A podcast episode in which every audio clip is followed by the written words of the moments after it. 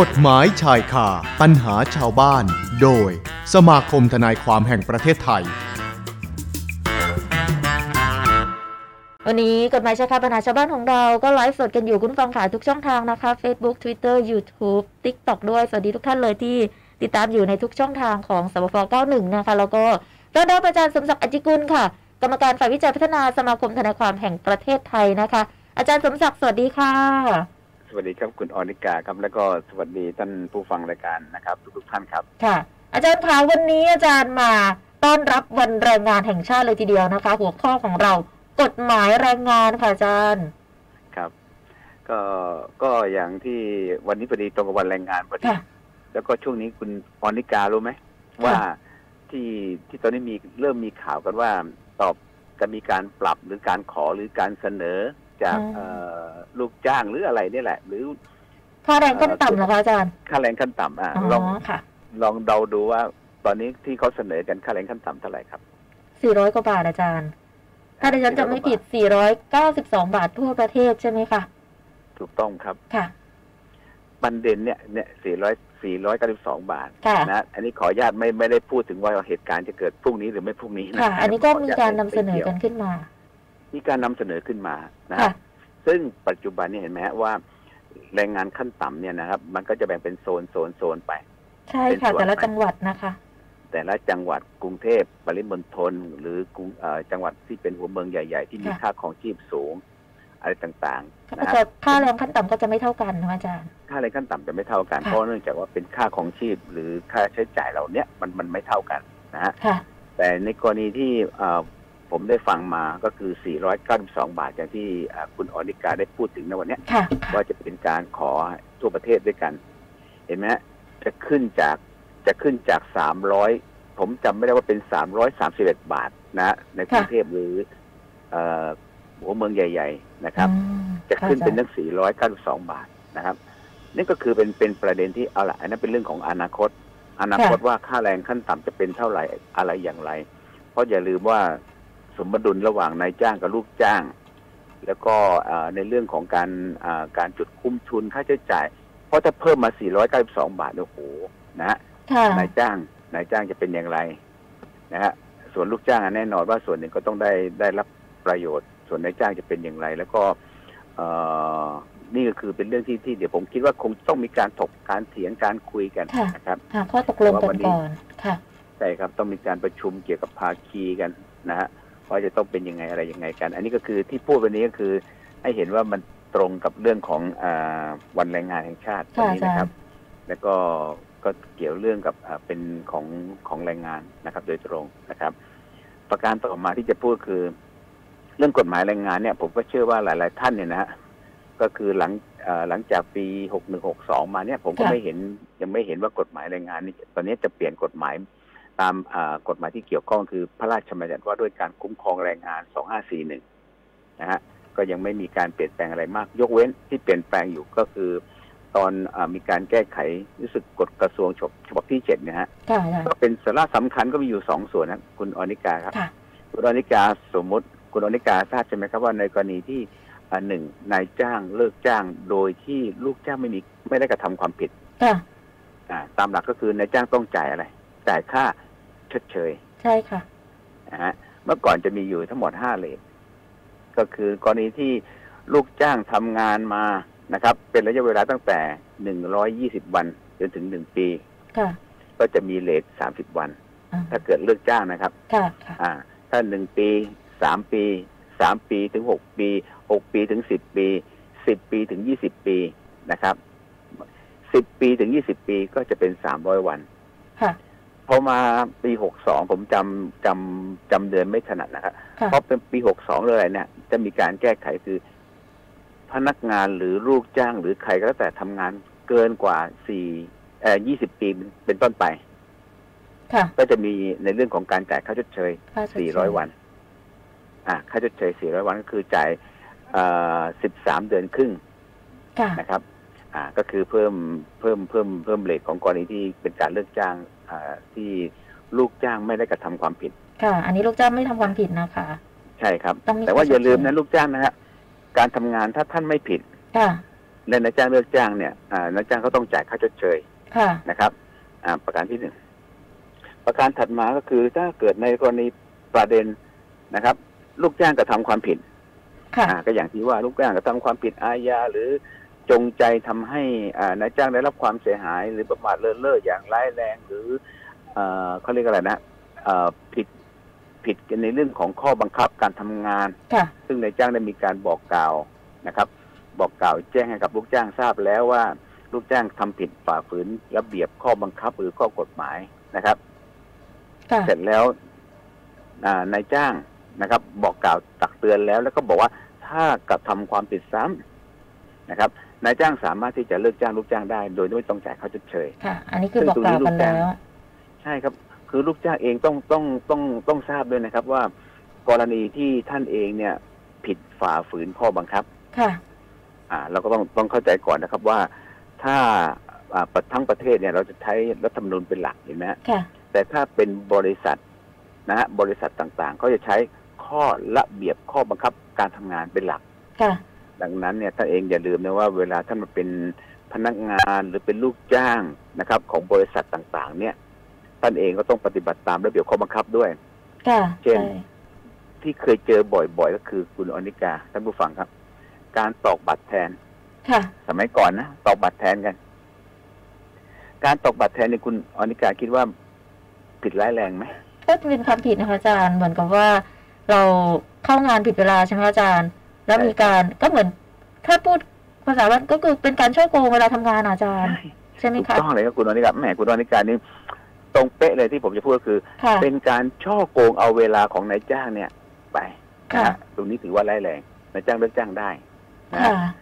คือเรื่องเหล่านี้ก็ต้องฝากเอ่อลูกจ้างด้วยนะครับ เวลาเราทำงานเนี่ยนะครับ มันก็จะมีระเบียบข้อบังคับที่นายจ้างประกาศไว้แล้ว หรือจะประกาศในอนาคตเนี่ย เวลาเราทำงานนะเราต้องปฏิบัติด้วย นะครับ ค่ะ เช่นการสูบบุหรี่ บางคนบอกสูบบุหรี่ผิดอะไร แต่ถ้าคุณไปสูบบุหรี่ในบริเวณที่เก็บถังเชื้อเพลิงเนี้ยอ๋ออ่า บริเวณที่เก็บบริเวณที่เก็บถังเชื้อเพลิงนี่อันตรายไหมค่ะ อันตรายอาจารย์อาจจะเกิดเรื่องทำมามากกว่า ที่เราถูกคิดไหมครับได้แล้วอาจารย์ค่ะ ค่ะ อ่า แล้วก็สองคุณออนิกาอะอย่างเช่นโทษทีนะไม่ได้ส่งเสริมไม่ได้พูดอะไรนะค่ะพรุ่งนี้จะเป็นวันอ่าเอ่อลอตเตอรี่ออกค่ะนะครับ ถ้าเกิดมีข้อห้ามบางบริษัทบอกว่า ห้ามมีให้พนักงานนะครับ ห้ามมีให้พนักงานเนี่ยเล่นหวยค่ะหรืออะไรก็แล้วแต่เนี่ยนะครับ เล่นการพนันหรือเล่นอะไรก็แล้วแต่ที่ผิดกฎหมายอะไรเงี้ยค่ะนะครับ บางคนบอกอ้าวห้ามได้ยังไงอะก็สมมติว่าอย่างคุณห้ามได้ยังไงค่ะแต่ว่าอย่าลืมนะถ้าใครอยู่แผนกการเงินเนี่ย ถ้าคุณเล่นหวยใต้ดินหรือเล่นการพนันหรือเล่นอะไรก็แล้วแต่ค่ะเล่นบอลพนันบอลเห็นไหมฮะ เราเนี่ยมันจะเป็นผลก็คือกรณีนี้อาจจะเอาเงินนอกเอาเงินของอะไรไปใช้แบบเนี้ยอ๋อเอาเงินของของบริษัทไปใช้ ยักยอกเงินบริษัทไปใช้ส่วนตัว บางทียักยอกไปไปด้เล่วยนการคืพอบานังนทีอย่างนี้เหรอคะบางทีบางทีไม่เอาไปเข้าตามระบบค่ะค่ะเช่นเขาให้เข้าวันนี้ ยังไม่เข้าก่อนไปเข้าวันหลัง เอาไปหมุนก่อนแล้วพอหมุน หมุนกลับมาไม่ทันอาจารย์ ไม่ทันครับใช่ไหมอย่างนี้คะครับอืมครับ ก็เลยถึงบอกว่า เรื่องของกฎหมายแรงงานเนี่ยมันต้องดูระเบียบข้อบังคับการทำงานด้วยหลายๆอย่าง ซึ่งซึ่งก็ฝากลูกจ้างด้วยนะครับ เวลา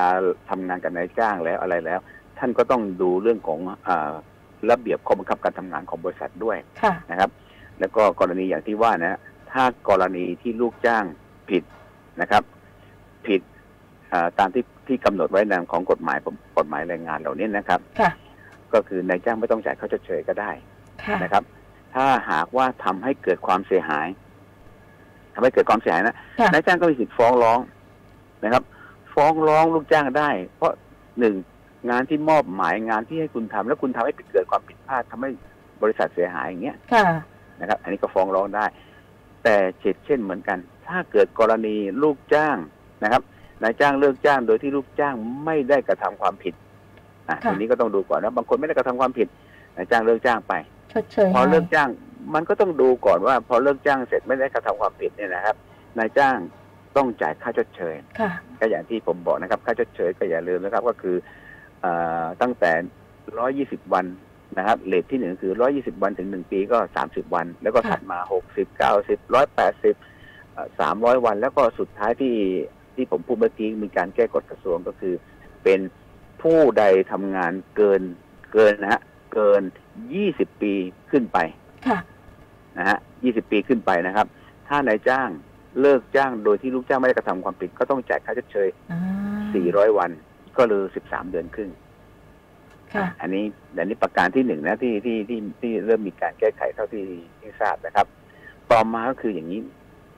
คุณวนิกาท่านค่ะผู้ฟังครับ เมื่อประมาณปี62เหมือนกันเนี่ยนะเราเราเนี่ยนะครับ ก็ได้มีการเอ่อ แก้ไขในเรื่องของกรณีที่นายจ้างเนี่ยนะจำเป็นนะครับ ต้องเรียนก่อนว่าหนึ่งจำเป็นต้องปิดกิจการชั่วคราว หรือปิดกิจการบางส่วนของของสถานประกอบการของตัวค่ะเองค่ะตรงนี้นะครับ ถ้านายจ้างจำเป็นนะจำเป็นต้องปิดบางอย่างก็แล้วแต่ด้วยเหตุผลอะไรก็แล้วแต่อ๋อก็เลยต้องนะครับทำให้เลิกจ้างนะอาจารย์ค่ะ ไม่ไม่ไม่ต้องพักเขาเรียกว่าต้องพักหรือต้องหยุดให้ลูกจ้าง เช่นอืม หยุดลูกจ้างชั่วคราวบางแผนกว่าเฮ้ยคุณหยุดไปก่อนตรงนี้เพราะเนื่องจากอะไรก็แล้วแต่อันนี้พักหรือหยุดนะคะ ยังไม่ได้เข้าขั้นเลิกจ้างนะคะ ยังไม่ถึงขั้นเลิกจ้างให้ค่ะหยุดฮะนายจ้างกฎหมายเดิมนะกฎหมายเดิมบอกว่า นายจ้างต้องจ่ายค่าจ้างนะครับ ให้กับลูกจ้างนะฮะที่หยุดไปเนี่ยห้าสิบเปอร์เซ็นอ๋อตลอดระยะเวลาที่ที่ที่หยุดชั่วคราวไว้ค่ะอ่า ต่อมาพอมาปีหกสองหรือ หรือปีละเราวๆเนี่ยนะครับ ก็มีการค่ะแก้ว่าจากห้าสิบนะครับห้าสิบเป็น เจ็ดสิบห้าเปอร์เซ็นอ๋ออ่าเจ็ดสิบห้าเปอร์เซ็นก็คือให้ลูกจ้างได้รับก็คือค่าจ้างในกรณีที่นายจ้างจำเป็นนะผมใช้คำว่าจำเป็นต้องหยุดงาค่ะนค่ะนะครับ แต่มีข้อยกเว้นว่า ถ้าเป็นเหตุสุดวิสัย เหตุอันเป็นเหตุสุดวิสัยเนี่ย นายจ้างปิดกิจการเนี่ยนะครับค่ะชั่วคราวหรืออะไรก็แล้วแต่นายจ้างไม่ต้องจ่ายค่ะนะก็อย่าลืมว่าเรื่องของของช่วงโควิดเนี่ยไหมบางครั้ง บางครั้งบางคราวก็เราก็มีการปิดบ้างอะไรบ้าง เพราะว่าใช่ประกาศของอะไรเหล่าเนี้ยค่ะค่ะ อ่า มันก็เลยเป็นประเด็นของกรณีที่เอ่อนายจ้างเนี่ย นะหนึ่งจำเป็นกับสองเอ่อปิดด้วยเหตุสุดวิสัยค่ะก็คือเหตุสุดวิสัยก็คือเหตุที่ไม่คาดคิดหรือไม่เคยคิดมาก่อนว่าจะต้องเกิดขึ้น หรือเราไม่ได้เตรียมตัวไว้แล้วก็ต้องปิดค่ะอย่างเงี้ยค่ะอ่า ดังนั้นนายจ้างไม่ต้องจ่ายค่าจ้าง75เปอร์เซ็นตนะฮะค่ะ ตรงนี้ก็เลยเป็นเรื่องของกฎหมายแรงงาน ส่วนอื่นๆเนี่ยก็เรียนนิดนึงครับว่า ที่เป็นกฎหมายใหม่ ๆ ที่เกี่ยวกับลูกจ้างนะครับค่ะหอาจารย์รือเกี่ยวกับนายจ้างเนี่ยตอนนี้ก็ยังไม่ไม่ไม่ไม่ไม่ปรากฏชัดนะครับค่ะนะไม่ปรากฏไม่ไม่เห็นยังไม่เห็นนะครับ ดังนั้นก็เลยเรียนว่าวันนี้ที่อยากพูดคือหนึ่ง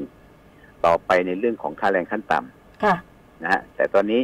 ตอนนี้ฐานไว้ก่อนนะฮะที่มีการพูดคุยกันในอ่าข่าวของสังคมโซเชียล โซค่ะเชียลก็คือ492 492บาทใช่แล้วก็อย่างที่คุณอนิกาพูดคือเป็นการเป็นการน่าจะประกาศใช้ทั่วประเทศเหมือนกัน ค่ะนะแต่ตัวนี้ก็ต้องรออีกทีนะครับ รออีกครั้งอันนี้ว่าคือมีเป็นแค่เป็นเรื่องของการนำเสนอขึ้นมาก่อน แต่ว่ายังไม่ได้มีข้อตกลง หรือว่าไม่ได้มีประกาศชัดเจนมาแบบนี้นะคะอาจารย์อย่างครับตัวนี้ต้องค่ะต้องต้องย้ำอันนี้ยัเราไม่มีย้ำการนะคะประกาศนะค่ะยังไม่มีประกาศแล้วยังไม่มีการสรุปนะครับเพียงค่ะแต่ว่า มีการพูดกันว่าน่าจะค่ะ น่าจะเป็นเลทของค่าแรงขั้นต่ำเท่านี้เท่านี้ แต่อ่าอย่างไรมันก็ต้องขึ้นอยู่กับตัวแทนเอ่อฟังฝ่ายนายจ้างฝ่ายลูกจ้างฝ่ายค่ะรัฐบาลก็มานั่งคุยกันว่า มันมีดัชนีตัวไหนอะไรอย่างไรใช่ตกเป็นอย่างไร ค่ะ แล้วก็ประกอบกับสถานการณ์บ้านเมืองด้วยถูกนะครับต้องสถาน นะคะสถานการณ์บ้านเมืองครับ เศรษฐกิจของแต่ละพื้นที่ด้วยแล้วก็แต่ละผลประกอบการด้วยอาจารย์อันนี้หลายภาคส่วนเลยทีเดียวนะคะ ที่ จะมีผลกระทบอาจารย์ ไม่ใช่ว่าจะขึ้นได้ง่าย ๆ เหมือนกันเนาะนี่เราเข้าใจนะคะอาจารย์ค่ะเข้าเข้าใจคือเพียงแต่ว่าตอนนี้ผมพูดตรงๆก็คือ ถ้าขึ้นแล้วนายจ้างเป็นยังไงอะค่ะถูกไหมคุณอนิกาอย่าลืมว่า492บาท ขึ้นจากเดิมสมมติว่า330บาทขึ้นไปร้อยเท่าไหร่ร้อยกว่าค่ะบาทอย่างเงี้ย แล้วก็งานตัวนี้พูดตรงๆ แล้วก็พูดเลยนะ เรามองค่ะนี่นี่คือพูดในฐานะที่ที่มองภาพนะครับค่ะ โอ้โหตอนนี้งานมันมีไหมเศรษฐกิจอย่างนี้เป็นยังไงอะไรยังไงนะครับตรงนี้ที่พูดวันนี้คือเรียนนิดหนึ่งครับว่าเป็นเรื่องของที่มีการข่าวพูดกันนะครับว่า 492 แต่ว่าค่ะยังไม่มีการสรุป ยังไม่มีการเอ่อเป็นมติหรือเป็นประกาศออกมานะครับ ตัวนี้คือค่ะให้อยากจะพูดแบบนี้คือเห็นว่าเป็นเรื่องของวันแรงงานด้วยใช่แล้วจะพูดเรื่องเกี่ยวกับกฎหมายแรงงานค่ะกฎหมายแรงงานนี้ก็ต้องเรียนตรงๆนะครับว่า ยังไงก็แล้วแต่เนี่ย คนเราเนี่ยนายจ้างลูกจ้างเนี่ย เราก็มีความผูกพันอยู่ด้วยกันค่ะยังไงก็ต้องพึ่งพาอาศัยกันซึ่งกันและกันใช่วันนี้ต้องพึ่งลูกจ้างค่ะนะครับ ลูกจ้างเองก็ต้องเห็นใจนายจ้างค่ะเพราะตั้งด้วยสถานการณ์บ้านเมือง สถานการณ์เศรษฐกิจทั่วโลกมันมีมันมีผลกระทบกันหมดเนาะเศรษฐกิจเงินเฟ้อต่างๆอีกนะคะ แล้วก็คือนายจ้างอยู่ได้ ลูกจ้างอยู่ได้นะคะ จะได้ใช่ควบครับคู่กันไปเนาะอาจารย์เราก็ไม่ได้อยากเห็นข่าวเรื่องแบบว่าเอ่อ ผลประกอบการไม่ดีโดนปิดไปอะไรแบบนี้ก็กระทบเหมือนกันนะคะ ครับ แล้วก็มันอืมเป็นเรื่องของเวลาเลิกจ้างบุคคลคนหนึ่งเนี่ย ไม่ใช่ว่ากระทบแก่ลูกจ้างคนเดียวนะค่ะมันกระทบหลายๆอย่างนะครับ ดังนั้นก็เคยถึงบอกว่าเป็นเรื่องหลักการหลักการและสมดุลระหว่างนายจ้างกับลูกจ้างด้วยค่ะนะฮะว่าจะช่วยกันแก้ไขอย่างไรก็แล้ววันหนึ่งถ้าสถานการณ์ดีขึ้นวันหนึ่งอะไรดีขึ้นค่ะลูกจ้างก็ ยังไงก็ท่านที่มีความรู้ความสามารถเนี่ย ท่านก็จะเข้ามาเอ่อร่วมทำงานกันต่อนะครับอืมอ่าตรงนี้ก็เลยถึงต้องต้องเรียนท่านผู้ฟังว่า เรื่องกฎหมายแรงงานเนี่ย เป็นการเข้าใจซึ่งกันและกันนะคุณวนิกานะครับนะคะแล้วก็ไม่ไม่อยากให้บางทีดูข่าวต่างประเทศ คนตกงานกี่เปอร์เซ็นต์คนไทยตกงานกี่เปอร์เซ็นต์เนี่ยโอ้โหมันก็มันก็มีผลกระทบจริง ๆ นะครับ เป็นอย่างนี้นะครับนะเพราะฉะนั้นก็ต้องเดินไปด้วยกันอาจารย์นะคะ ครับ ค่ะอือฮึมีอะไรจะฝากไหมคะช่วงท้ายนี้อาจารย์คะเวลาเราหมดแล้วอาจารย์คะครับก็คงไม่มีอะไรก็อย่างที่พูดเมื่อตกท้ายเมื่อกี้นะครับค่ะอย่างไรก็แล้วแต่ทั้งฝ่ายนายจ้าง และฝ่ายลูกจ้าง ก็ให้พึงเห็นใจนะครับ ทั้งสองฝ่ายซึ่งกันและกัน แล้วก็วันหนึ่งเมื่อสถานการณ์ดีขึ้นเหตุการณ์ดีขึ้น เศรษฐกิจดีขึ้นนะครับค่ะผม ผมเชื่อว่าวันหนึ่งก็ต้องมาจับมือแล้วก็ร่วมทำงาน แล้วก็พัฒนาองค์กรของแต่ละองค์กรไปต่อไปนะครับนะคะก็ให้อยู่ได้ด้วยกันทั้งคู่นะอาจารย์เนาะนะคะ ครับใช่ขอบคพรับระคุณมากๆค่ะ ครับ สวัสดีครับสวัสดีครับ สวัสดีค่ะสวัสดีนะคะขอบคุณมากๆเลยอาจารย์สมศักดิ์อจิกุลนะคะ วันนี้มาให้ความรู้ในเรื่องของกฎหมายแรงงานนะคะ แล้วก็ฝากความห่วงใยเนาะให้กับทุกท่านด้วยคุณผู้ฟังค่ะนะคะ ทุกคนแหละวันนี้วันแรงงานแห่งชาตินะคะ ให้ความสำคัญกับทุกๆอาชีพด้วยเหมือนกัน แล้วก็อยากให้เราทุกคนเนี่ยสามารถเดินหน้าไปด้วยกันได้ทั้งนายจ้างแล้วก็ลูกจ้างเองนะคะติดตามกันได้ใหม่ช่วงของกฎหมายชายคาปัญหาชาวบ้านผู้ฟังขาทุกวันอาทิตย์เวลาเดียวกันนี้ขอบคุณทุกท่านสำหรับทุกการติดตามในทุกช่องทางนะคะ ลาไปก่อนแล้ว สวัสดีค่ะสำหรับช่วงของกฎหมายชายคาปัญหาชาวบ้านนะคะ กฎหมายชายคาปัญหาชาวบ้าน โดย สมาคมทนายความแห่งประเทศไทย